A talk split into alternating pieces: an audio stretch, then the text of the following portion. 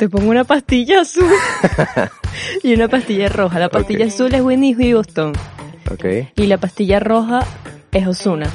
ok. ¿Te, te puedo contestar cantando? Sí. El problema es que ese, esa opción va a ser un holograma. ¿De verdad? Sí, claro. Explícame. Bueno, porque si estamos en el 2022 como Winnie... ¡Ay! Ah. 2022. Bueno, ya está, ya se fue dos fue años. para adelante.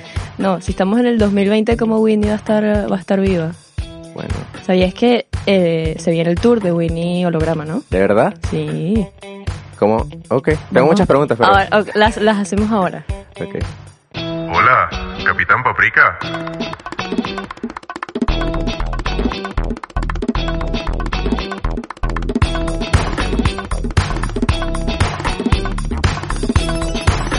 Bienvenido al episodio episodio. 35. Del Capitán Paprika Podcast. Estamos en la ciudad autónoma de Buenos Aires. En el estudio Lepan. Quien les habla, José Colmenares. Y María Alejandra Pinzón. Esto es el Capitán Paprika Podcast, un lugar donde hablamos de ciencia, internet, humanos y tecnología. Hoy, hoy, Hoy. es muy especial. ¿Por qué es muy especial? Vamos poco a poco. Porque el número 35 me gusta. A y mí es un número también. especial. Y porque 3 más 5 suma 8. Tal cual. No sé qué tiene que ver. Pero, Pero... traemos un invitado. ¡Uh! Ajá. ¿Quién es el invitado? El invitado es el señor Thomas Ebner. ¡Eh! Me encanta esto. Thomas Ebner es un científico... No, mentira. Es... Es el, el cuñado de Elon Musk. Es el cuñado de Elon Musk. Por eso es pero antes, antes de que venga, de que esté aquí el señor Thomas Ebner, él es productor, músico, sesionista, ingeniero de mezcla, técnico de grabación, tecladista y a veces guitarrista de la banda Limón, a veces porrista Así también. es. Con 58 kilos, cero derrotas, 20 knockouts. Con ustedes, Tomás. Uh, también es parte del equipo del Capitán Paprika. Claro. ¿Cómo va, ¿Cómo papricos? está? Muy ¿Qué bien, tal? ¿Qué te parece esa intro? ¿Te han hecho una intro tan increíble como esta? Me no, nunca. Todas sus introducciones me parecen increíbles. Son únicas y repetibles como tú porque eres el primer invitado del Capitán Paprika. Y estoy muy contento, es un honor de ser el primer invitado. Estoy muy contento. La gente no lo sabe, pero nosotros estamos sentados en el piso. Sí, esto es increíble. Estamos, sobre una Es como alfombra una especial. fogata. Sí, Sí, es como Aladdin, vamos a volar ahora a Ay, Disney por todo lo que nos vas a contar. Bueno, con la introducción que acabamos de hacer, podemos presumir que algo de música vamos a hablar, ¿no? Ujú. Presumamos. Pero no es la verdad, la verdad es que vamos a hablar de cocina. ¡Tarán! No, mentira. Eh, ¿Sabes cocinar? Sé cocinar, no lo practico mucho. Ok, bueno, perfecto. ¿Cuál es tu receta favorita? ¿Qué sé hacer? No, soy malísimo. No cocino muchas cosas. Arroz con queso. Ok, excelente. Sí, vamos a hablar de música, pero como venimos hablando de tecnología, vamos a hacer como Sí. un remix de Ozuna con Winnie Houston. Perfecto. Un remix de música con tecnología. Ok. Vamos a ver. Es cierto, hay como una revolución digital y la hemos venido conversando, pero a pesar de esto y a pesar del acceso al que tenemos, o sea, hoy podemos escuchar discos de, no sé, los Beatles, pero me parece curioso que la compra de vinilos ha aumentado. Por ejemplo, el año pasado en Gran Bretaña aumentó, en los últimos 25 años, después del el boom de los vinilos, fue como la segunda oportunidad en la que más cantidad de personas compró vinilos. Ok, bueno, es un hecho que muchos artistas actualmente están sacando, por ejemplo, Taylor Swift con su último álbum hizo una versión especial, una edición limitada en cassette. Y esto es tecnología que ya Claro. prácticamente está obsoleta. Pero mm, te iba a decir que esto va mucho con la, digamos, la tendencia esta hipster, se puede decir. Sí. Ahora, más allá de tu opinión, claro, obvio, todo lo que no te, todo lo que nos tengas que decir, pero es más fácil ser exitoso hoy con todos estos streaming, o sea, los músicos. ¿Cómo, cómo funciona eso hoy a diferencia de la época de los vinilos? Eh, con el streaming es complejo. Yo creo que lo que hay ahora es más democracia. Cuando no existía internet, eh, los, me- los medios, las maneras de llegar al público era, era solo una, que era a través de un sello o una empresa, una industria más grande que funcionaba como mediador entre el artista y la gente. Ahora el artista tiene relación directa con la gente, que es que, o sea, el mensajero con el mensaje. Sí. Y eso genera más democracia. Pero no sé, en cuanto al éxito y eso. Eh, no sé, probablemente lo que sí suceda es que al haber más democracia hay más artistas, porque antes solo eh, podían existir los que tenían la posibilidad de llegar a esos, a esos sellos. Eh, La verdad es que no sé si diría éxito, pero es capaz que sí más escuchas. Más personas que consumen la música de artistas que hace unos años capaz que se les hubiese sido más complicado llegar a donde podrían estar en los Seguro. primeros números de, del Billboard, por ejemplo. Sí, seguro, eso seguro que sí. Eh, el tema es que es difícil, hay, hay que entender algunas cosas que son difíciles de la historia de la música, que, que la música sea grabada es algo muy reciente. Antes la música no se consumía así, no existían las escuchas, ¿Cómo se consumía antes la música? yendo a los lugares donde sucedía la música. Mm. O sea, vos no podías escuchar un concierto de Brahms sin estar en el lugar en el cual se estaba Claro. tocando el concierto de Brahms. Claro. Y donde estaba la orquesta, eso es la única manera de escuchar música Claro. desde hace muy poquito, muy poquito, que es más o menos 100 años, 90 años, empezó a aparecer la posibilidad de grabar la música. O sea, de, de que la música se vuelva tangible Claro. y que la música vaya más allá de donde esté la música siendo realizada. Claro, Y es que, sí, te iba a decir que en cuanto a lo artístico también influye un montón esto porque mm, estuve leyendo testimonios de artistas, no sé, del 1800. Claro. Por ejemplo, si tú eras, de, tocabas clarinete, te tocaba ir a un lugar y que alguien, o sea, la persona que te escuchara y por ahí le gustaba cómo tocabas, ella iba a hacer como todo tu repertorio, no le quedaba casi nada al, al, al que tocaba el instrumento. Cosa que ahora, bueno, cada quien moldea su arte de acuerdo a lo que le conviene. Sí, Te doy un ejemplo. Eh, Alaina Castillo es una chica que empezó en YouTube eh, haciendo covers de Ariana Grande. Y ella ahora eh, ya empezó su propia, firmó con una disquera y ya está haciendo sus propias cosas. total. O gente que ha ganado Grammys también últimamente y que empezaron por redes sociales, sobre todo con Vine. Y por ejemplo, em, un caso más particular. No, eso, que, que, que hoy pensamos la música de una manera que es muy particular, que nunca antes en la historia se había pensado de esa manera y, y que es difícil de saberlo en cuanto a, a qué son las escuchas, porque las escuchas es una manera de contabilizar con números cuántas reproducciones tiene una pista, pero no se puede saber cuánta gente, cuántas veces la gente escuchó un disco en su casa o, o fue a tal concierto, es, es imposible de saber en ese sentido. Pero bueno, seguramente por, por la democratización de la información y etcétera, ahora haya más reproducciones, supongo que sí. Hace aproximadamente 30, 50 años, eh, personas como David Bowie o Bob Marley o Nirvana eran los grandes nombres que estaban en las primeras listas de escucha. Sí. Hoy los grandes nombres que están es tipo Brian Myers, Ozuna, Bad Bunny. Hoy, ¿Cuál es, en realidad, cuál es tu perspectiva del trap y qué significa que el trap hoy esté en, en el mismo lugar que ocupaba antes, por ejemplo, Nir- Nirvana o mira, los hoy Beatles? tenía, hoy justo estaba pensando sobre eso. De- o sea, de casualidad, es algo en lo que pienso todos los días, igual porque yo quiero desarrollarme en este, en este mundo que es la música y para eso pienso cuál es el contexto en el que estoy y diversas cosas. Y hoy lo que pensaba es, tal vez estoy equivocado, pero tuve la sensación de que hay mucha gente y muchas culturas eh, diferentes que no tuvieron la posibilidad de tener acceso a la industria de la música y que hoy en día esas culturas eran mucho más que la gente que estaba haciendo música, que en este caso serían los ingleses, por Sí. decirlo de manera. Porque todos los artistas que nombraste son eh, anglosajones y son ingleses, Dave Bowie es inglés, Amy Winehouse es inglés, bueno, Nirvana es de Estados Unidos, pero está por ahí.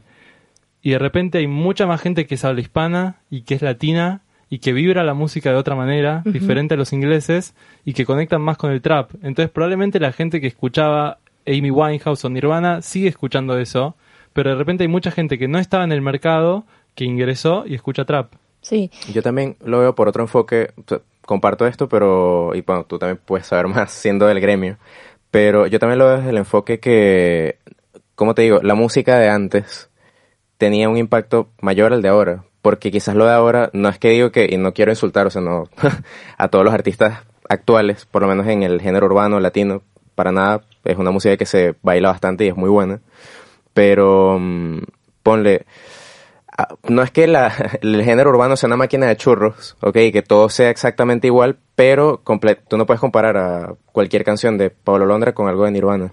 Sí, Creo. sí, no, no, obvio. Ahí ese es otro tema aparte. Porque también entran como en la parte económica de la música, ¿no? En la distribución. No, la parte económica es clave, o sea, claramente hay algo que se está escuchando, entonces de repente se hace más y se hace más. Hay algo ahí que es bastante de- deforme en ese sentido. También, volviendo al tema de las escuchas, eh, las escuchas como números es algo que es manipulable. O sea, es un número que aparece en una página web, Ujú. es Claro. un número que se puede dibujar o se puede inventar y es un número que representa reproducciones de una computadora que no necesariamente es un humano escuchando música. Claro, los bots. Exacto, entonces yo no me agarraría tanto de eso como un parámetro para entender qué es la música que realmente se escucha. Igual se ve, o sea, la influencia del trap y la presencia que tiene es clave. Y en ese sentido entra algo más que me estaba olvidando decir, que es la gente joven. La industria de la música está basada y se basó siempre en la gente joven. O sea, los Beatles en su momento eran el trap del, del momento y lo escuchaban los jóvenes. Claro. La gente más grande no consumía, porque la gente más adulta ocupa su tiempo de otras maneras y se relaciona con la música de otra manera. Pero lo que se hace ahora en la sociedad en la que vivimos es, desde la música, se manipula la estética, se manipula la moda, se manipulan los pensamientos, bueno, manipular, se busca influir, manipular tal vez es muy exagerado, pero se busca influir en la estética, en los pensamientos, en el consumo de la gente y se utiliza de los jóvenes y se utiliza la música como el, el medio para lograr eso.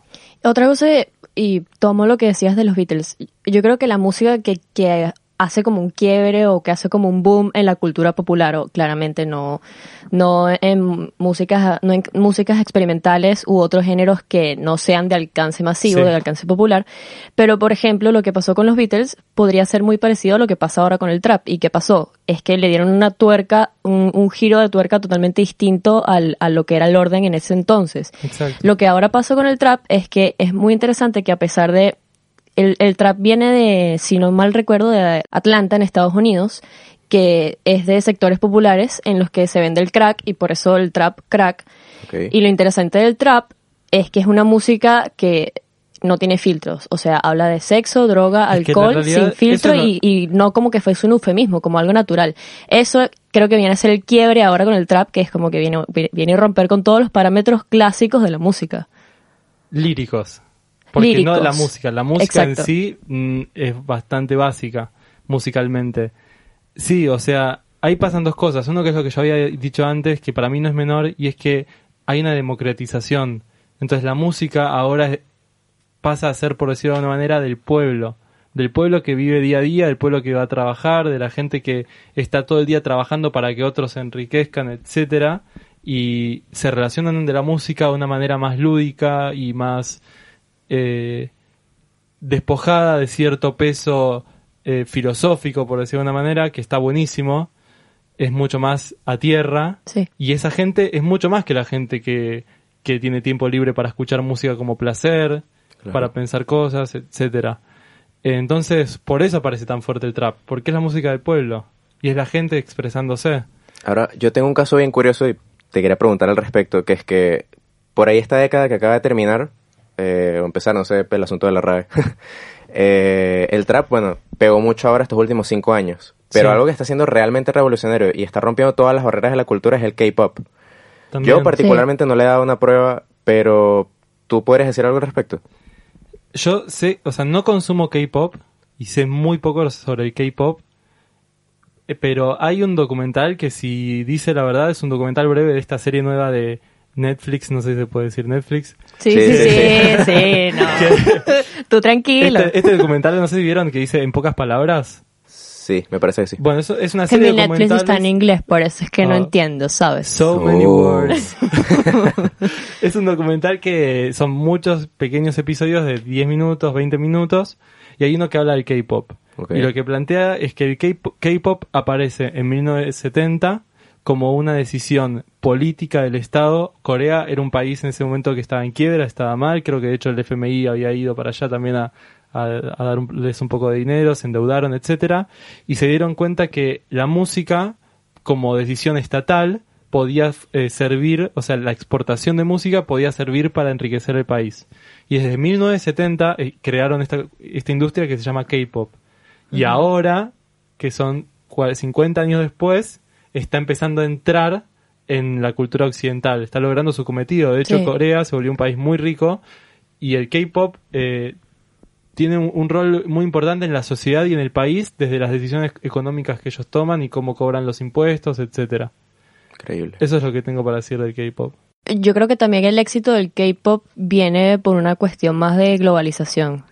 El alcance del reggaetón en, en Oriente es el mismo. O sea, escuchas reggaetón en, Sí. ma- en países. En Europa En es común, es común, pero exacto. Luego te vas a Malasia y puedes escuchar reggaetón. Eso también me parece súper novedoso. Y es como la analogía del K-pop acá en, en América, por ejemplo. Sí, es gente que se ocupa de que de hacer dinero con eso, básicamente. Sí. Es eso. O sea, hay un estado que es Corea que hizo mucha fuerza para que eso suceda así. Y la música que hacen está pensada para que sea de, de de un consumo de particular manera. O sea, no es, no es música inspirada desde un capricho artístico. Es una, es el arte, las técnicas puestas en función del arte para lograr un cometido que es hacer dinero. Que está bien, es válido. Sí, hacer dinero, pero el arte por el arte. O sea, el hecho de que antes, y cuando decimos antes, es como años, muchos años antes de que existiera esta era digital. Entonces vamos a hablar como de lo analógico a lo digital. Sí. No, no necesitaba la música para hacer un buen producto de ingenieros musicales, es decir, de, un- de una expertise y de una ¿Cuándo? especialización. ¿En qué, ¿De qué año estamos hablando? Estamos hablando siglo XX. Ok, Siglo XX, siglo XIX. perfecto. Por ejemplo, jazz. Sí. Em, hoy, el hecho de que, no sé, alguien abra su computadora y pueda encontrar Pro Tools o Sí. programas de edición de música que incluso vienen con, con algunos ritmos pre- preestablecidos Sí. y se, se puedan poner a mezclar o que exista un estilo de música experimental en el que tienes a alguien eh, que, que este Nicolás Jarre, ¿no? Nicolas Jarre, ¿Se sí. dice así? Sí. Eh. Él incluso en una entrevista decía que tú como músico te puedes poner a mezclar muy, inorga- o sea, orgánicamente, a, a poner sonidos en ritmo y ahí sale algo. Eh, paréntesis, ¿pueden decir al público quién es Nicolas Jarre? Ah, por favor. No me quiero equivocar, eh, según tengo entendido es un compositor, creo que es chileno, radicado en, est- En Nueva York. En Estados Unidos, perfecto, no me quería equivocar. Sí, eh, y es un músico que hace música electrónica Ujú. Relacionado con lo experimental en cuanto, no sé, para mí toda la música es experimental, pero digamos que música experimental quiere decir que es música que busca eh, romper barreras de estructuras y de sonidos diferentes a lo popular. Su- algunas de sus composiciones están, por ejemplo, en el Museo de Arte Contemporáneo de Claro. Nueva York. A mí particularmente me gusta mucho su música. Sí. Eh, eso, paréntesis. Su estilo es parecido al de Arca. Eh, no, eh, hay algo, hay una similitud en lo de Arca. Son búsquedas diferentes porque... No, pero sí, hay una similitud. Pueden decirle al público quién es Arca. Arca- un compositor venezolano. Arca es un músico, compositor, productor venezolano que ahora está viviendo en Barcelona. ah, Arca. Y Y es todo un éxito. es todo un éxito y, por ejemplo, produjo, produjo a Bjork, Sí. produjo y compartió composiciones con Kanye West, Ujú. Kanye, Kanye. Kanye, y debe haber hecho más cosas de las cuales yo no me he enterado. Igual eso es- está bastante bien para que... Bueno, si quieren saber, búsquenlo en internet. Ajá. Arca, A-R-C-A. Ajá. Bueno, cierro paréntesis, gran, gran paréntesis. A lo que voy. Del mundo analógico al digital. Sí. Hoy, las técnicas que antes eran requeridas para sacar un producto musical, ¿crees que se han visto desvirtuadas? O sea, ¿crees que cualquiera puede hacer música Sí, obviamente cualquiera puede hacer música. sin tener talento? No sé qué es el talento. Esto está bastante posmoderno y Sí, bastante subjetivo, Yo soy así, perdón. señores. Soy así. ¿Y De- qué, qué es el talento? Y yo desconfío del talento. El talento es una palabra que alguien inventó para decir algo, pero no por Mm. eso creo que sea algo real. Eh, creo que sirve creer que hay gente con talento y, y- y creerse todas esas cosas, pero eh, claramente hay gente que tiene más facilidad para hacer algunas cosas y esas cosas tal vez a la gente le gusta, pero la- todo lo que se hace tiene que ser a partir de una construcción. Yo, por ejemplo, no, soy una persona que me considero que no soy una persona con talento, pero trabajo mucho y eso me da resultados piolas. Por decir, piola. Piola es una palabra muy argentina, perdón. Igual hay un capítulo donde explican Sí, qué sí, significa sí. piola, me parece. No, eso. eh, Perdón, me fui del tema porque terminamos hablando de No, talentos. no, no importa. ¿Qué ¿qué estás te- diciendo? No, no importa, no importa. Pero el talento realmente influye. O sea, ponle, si, si Edith Piaf, Es que- por decirte algo, ella no, no lo hubiesen escuchado y alguien no se hubiese dedicado como que a enseñarle bien y a pulir ese diamante en Claro. bruto, ella no hubiese sido quien, quien llegó a ser. Claro. Sí, sí, por eso. Hay un, hay un trabajo, hay un trabajo, siempre hay un trabajo. Eso es lo que no me gusta tanto del talento, que se habla como el talento, porque no es un lugar para quedarse, es un lugar del cual partir el talento. Claro. Sí. Y. mm, sí, bueno, te, iba- te iba a se- te iba a seguir preguntando sobre esto, pero. No, sí, sí, Sí, pero no te adelante, porque adelante. siento que no lo Estamos contesté. ¿Qué? ¿Lo, lo del talento? No, o antes, de- antes del talento habías dicho otra cosa. Eh, sí, en realidad a mí, me- a mí me sigue quedando la duda. Ojo, totalmente genuina mi duda, porque tampoco es que en el mu- ju- precisamente en el mundo de la música siento que me queda un montón por aprender, un montón, un montón, y, y más con, también. más con la música contemporánea. Eh, pero, o sea, mi perspectiva, Sí. y puede ser desde la ignorancia totalmente. No, mi, mi perspectiva también es de ignorancia, es solo mi opinión, nada más. ¿Sabes que vete de aquí? Pero ojo, esto igual es con el arte, o sea, no, no es solo con Lárgalo. la música, pasa con... ¿Pasa qué? Que lo largue. lo Que que lo largue. También pasa con, sí, con los artistas plásticos, con escritores. eh, hoy, no sé si la tecnología es realmente una herramienta para que cualquiera pueda hacer cualquier cosa. Y por eso, y por eso te había puesto el ejemplo específico per- del trap. Perfecto, sí, sí, sí, me- nos habíamos ido de ese tema. Eh, o sea, es que eso lo, lo juzga la gente y lo juzga el estilo. Hay, por ejemplo, el trap tiene, o sea, hablando de música, puntualmente, el trap, hablando de lo que es la música trap, para hablar concretamente de eso, es una música que tiene un ritmo que suele ser el mismo, no se busca que eso sea eh, un punto de, de sorpresa, tiene uno o dos ritmos, tiene un uso de eh, ciertos elementos que son siempre los mismos, pero aparece la voz y el rap como algo característico, como el elemento a destacar. Entonces el talento en el trap en realidad tiene que ver con el rap y con el freestyle, con lo que se rapea, con lo que se dice y la forma en la que se orde- ordenan las palabras. Yo particularmente siento que eso es un elemento medio alejado de la música. Que de hecho es un elemento que existe sin la música, que la gente lo hace aparte, no es necesario que haya música para que eso suceda. Entonces me cuesta como hablar del trap como en ese sentido, como un género musical de talento. No, por, por eso se puede hacer con una computadora, porque en realidad la parte musical es muy sencilla y la computadora ya lo trae resuelto. Mm, o sea, hay sonidos que te sorprenden y decís, wow, y, decís, ok, ¿cómo suena esto? Es, es, es increíble porque hay un conocimiento técnico sobre cómo hacer sonar algo. Pero lo del trap sucede por lo que está diciendo el rapero. Claro. me Yo creo que va la respuesta a lo que tú quieres saber va por el lado que tú viniste No, diciendo ojo, desde el eh, principio. no hay respuesta, es como un concern general que Sí, tengo en sí, estos momentos Claro, de mi vida. Es la democratización, Es literal. es eso. Porque, o sea, y no solamente con el trap, viste que Shawn Mendes también empezó haciendo covers de, de, de música acústica y llegó a donde está ahora. Sí. O sea, Shawn Mendes, hay otra violinista china que se llama Vanessa May, que es muy buena. Eh, todos ellos empezaron publicando covers, ¿ok? Haciendo su música y bueno, la dieron. La pregunta es por qué la democratización generó que todos busquen hacer lo mismo. Que todos busquen quedar, o sea, que la Como en mayoría... el mismo género, dices. Claro, ¿por qué la, la democratización generó que la mayoría de la gente se dedique a todos a hacer lo mismo que entre nosotros sabemos que se- sucede porque es- hay, dinero detrás? Eh, y no es que la gente, no es que de repente se generó un imán donde todos dijeron voy a expresarme de la manera más original posible. En vez de aparecer más artistas originales diciendo yo hablo así, aparecieron más artistas copi- que copian y que dicen yo hablo como hablas vos y como hablamos todos.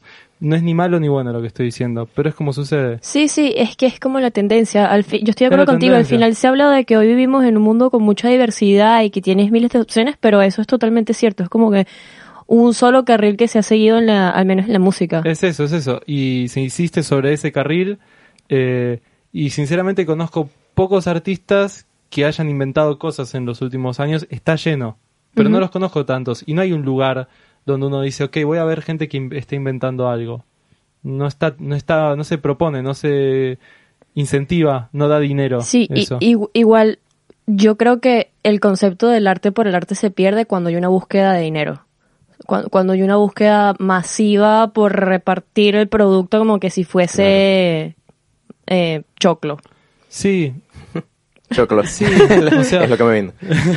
Es que sí, o sea, ni sí ni no, son las dos cosas al, al mismo tiempo. Porque suceden cosas que están buenas. En el trap pasan cosas que están buenas.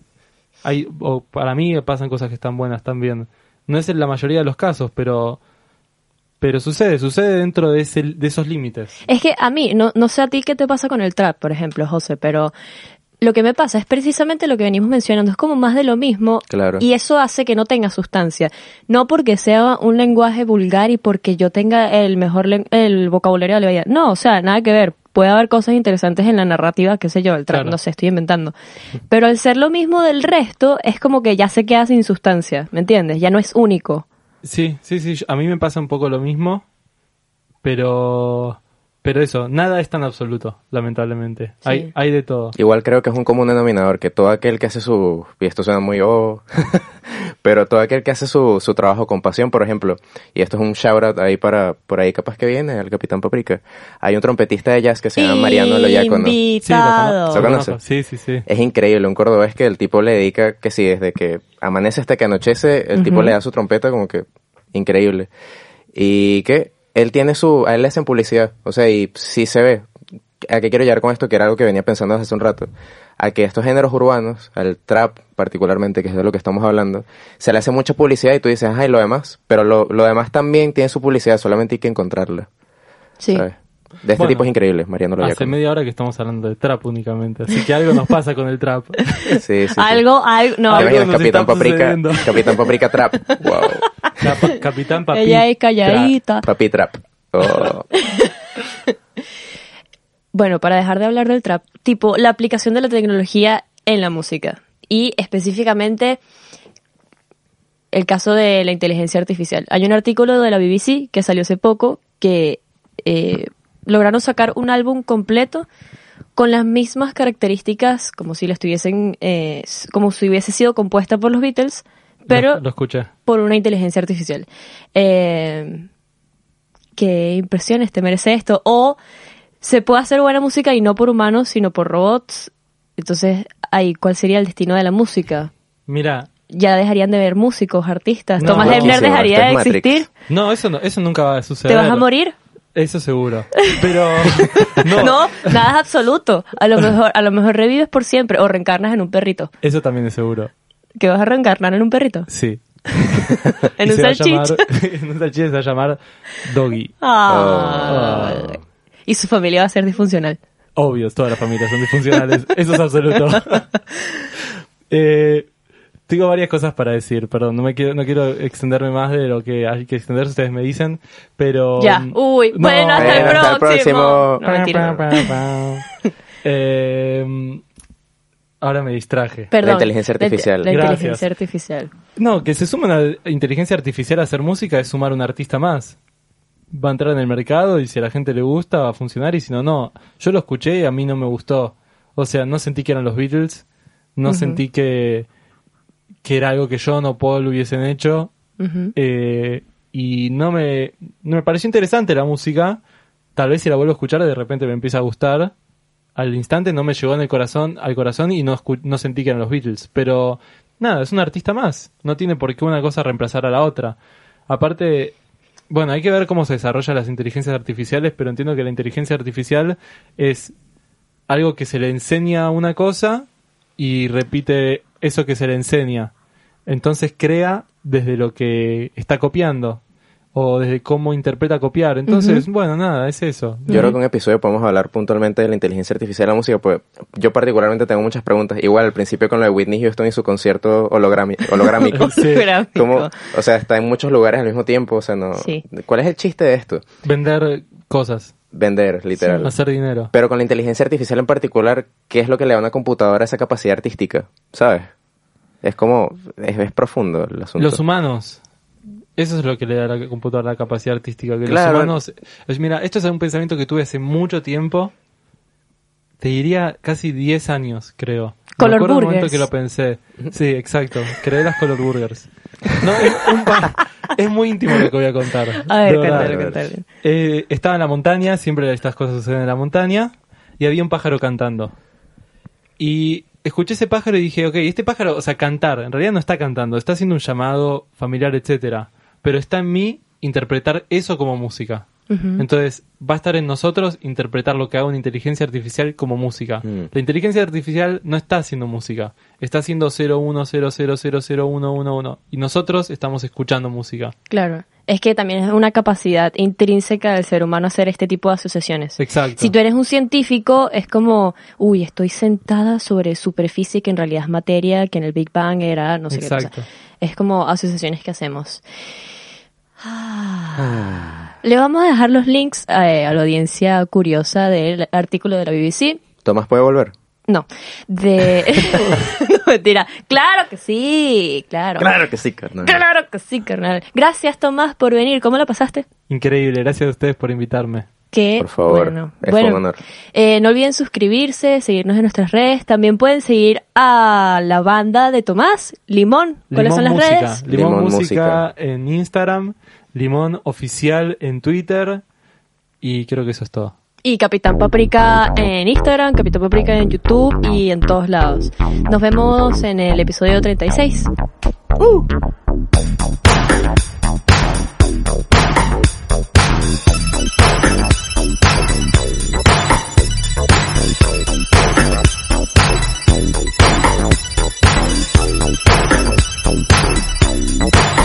Thank.